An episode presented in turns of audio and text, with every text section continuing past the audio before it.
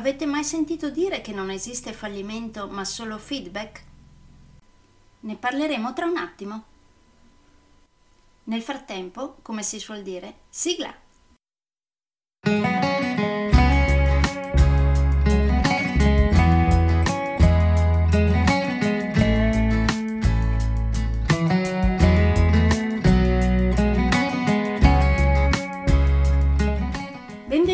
Podcast Coach 3C, che molto semplicemente sta per consapevolezza, cambiamento e crescita, cioè i tre step basilari per il miglioramento.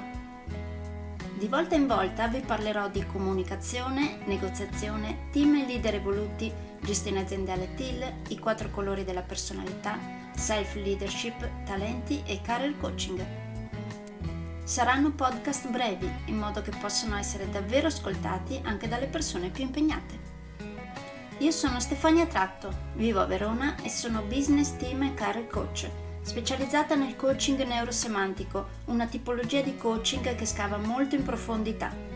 Consulente certificata del metodo di analisi comportamentale 4Colors, utilissimo quotidianamente per ognuno, è in fase di accreditamento come coach ICF presso l'International Coaching Federation, tendendo sempre con molta passione al miglioramento continuo, all'eccellenza e alla professionalità.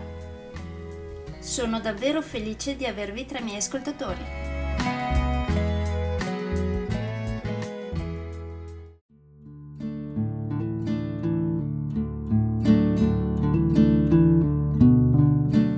esiste fallimento ma solo feedback è una delle basi della comunicazione, o meglio, direi che è una delle basi della buona comunicazione, nel senso che si può comunicare anche senza queste basi, però al solito chi non le utilizza non ha una buona comunicazione con le altre persone e quindi si ritrova a non avere dei buoni rapporti. Certo capisco che sicuramente sentirsi dire non esiste fallimento ma solo feedback può lasciare un po' increduli e spiazzati. Però vi chiedo, quando mai avete sentito una storia di vera crescita che non abbia avuto alle sue spalle degli errori, delle sconfitte, dei fallimenti, delle delusioni? Ditemi, ne conoscete qualcuna? Per molti l'errore equivale a fallimento eh, quindi temono di sbagliare in qualsiasi momento e molte volte si bloccano. Ma provate a pensare una cosa, se noi avessimo avuto questa paura fin da neonati, cosa avremmo fatto? Avremmo imparato a camminare?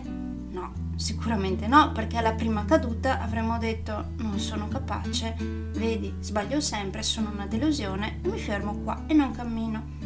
Avremmo imparato a parlare? No, perché ai primi vocalizzi avremmo detto no, non riesco a parlare, non mi capiscono, sto zitto e eh, non parlo con nessuno.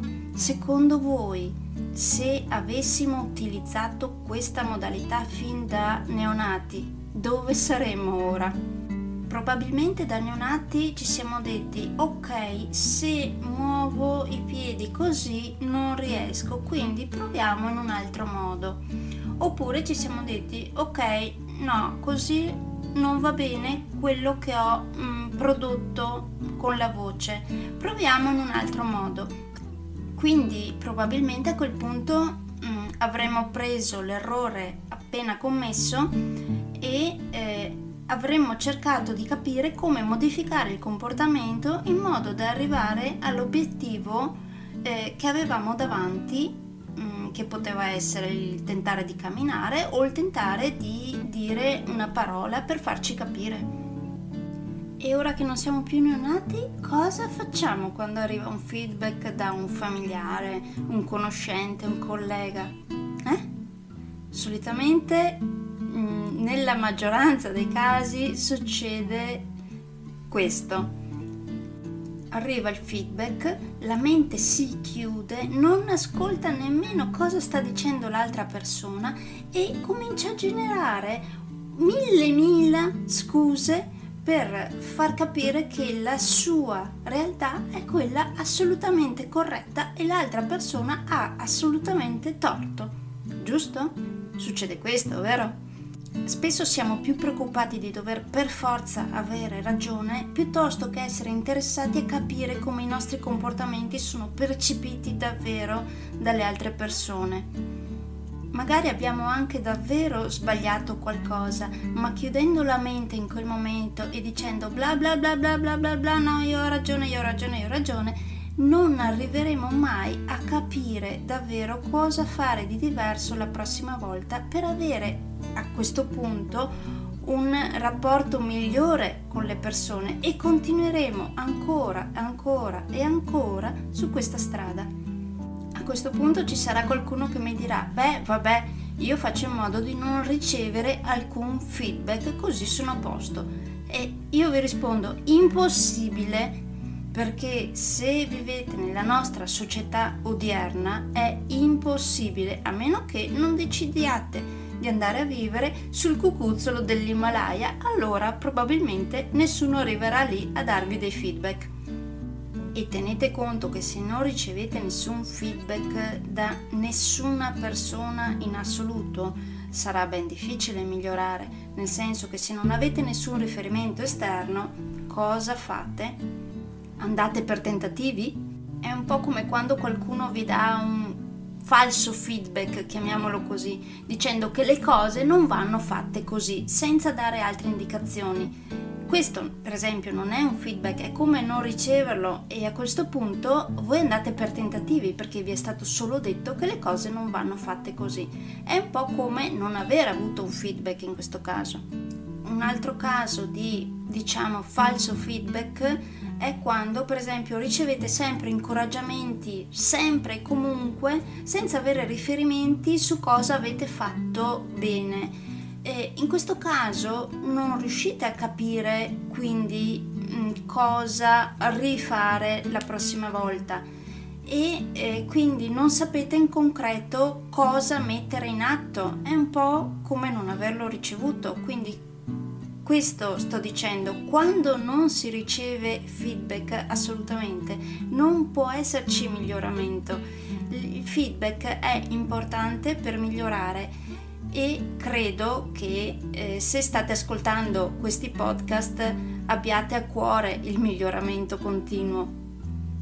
Certo, poi il feedback va ovviamente dato in un certo modo, che poi vedremo in altri podcast più nello specifico, però in parole povere vi posso anticipare che il feedback non deve essere viziato da giudizio, dai metaprogrammi dell'altra persona che poi andremo a scoprire sono tantissimi, noi ne vedremo qualcuno, circa 23 se non ricordo male dalla programmazione che mi sono creata Comunque sì, come dicevo, il feedback deve essere dato in un certo modo, ovviamente, non deve essere un feedback giudicante, deve essere più possibile ripulito appunto dai metaprogrammi che vedremo, ehm, deve essere un feedback dato per crescere, non per colpire.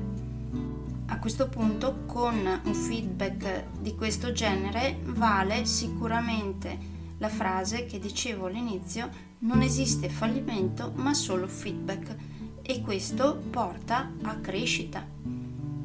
E allo stesso tempo quando siamo noi a dare feedback agli altri dobbiamo stare attenti a nostra volta a darli in un certo modo, un modo che sia nutrimento per l'altra persona.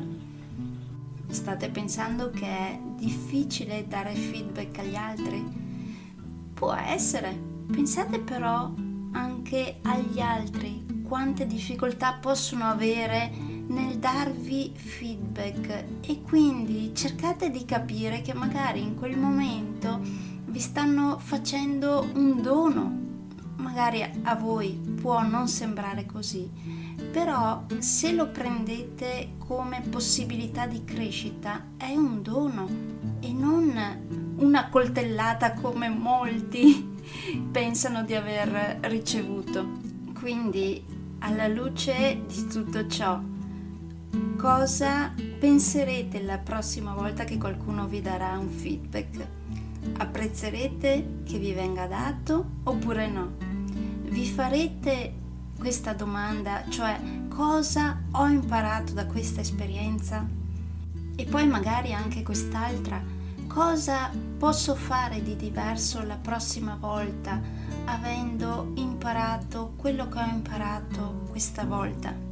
Se parteciperete a uno dei miei corsi di comunicazione vedrete che vi metterò subito all'opera nel mm, dare e ricevere feedback vicendevolmente a coppie, a gruppi, nel senso che un conto è eh, ascoltare e dire sì sì ha ragione, ha ragione, ha ragione e un altro conto è metterlo in pratica immediatamente e vedere come ricevere il feedback e cosa farne per la prossima volta.